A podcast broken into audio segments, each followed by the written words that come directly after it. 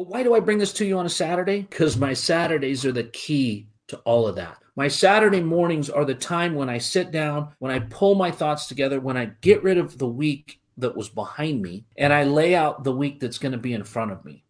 So that the end of all of my Saturday, and I don't spend my whole Saturday doing it because that burns me out, but at the end of my Saturday morning, I have got everything done lined up for the week. I know when my appointments are happening and I know when things are going to go off. And when I say the end of the day, for me that's a phrase that I use a lot, but at the end of your planning session, 6:30 to 10 on Saturday, I plan for my week so that my week is completely successful with all the things that I need to do to make that happen. The other thing that I think is very important that you should always do is make sure on your weeks that every day you have an hour block of time somewhere to fit that emergency because you will have them. You will run into things that you need to have an extra bit of time that you didn't have figured in. Somebody's going to call and they're going to need something. There's going to be something that's going to be unscheduled. So making sure that you have those blocks of time in there, give yourself an hour a day.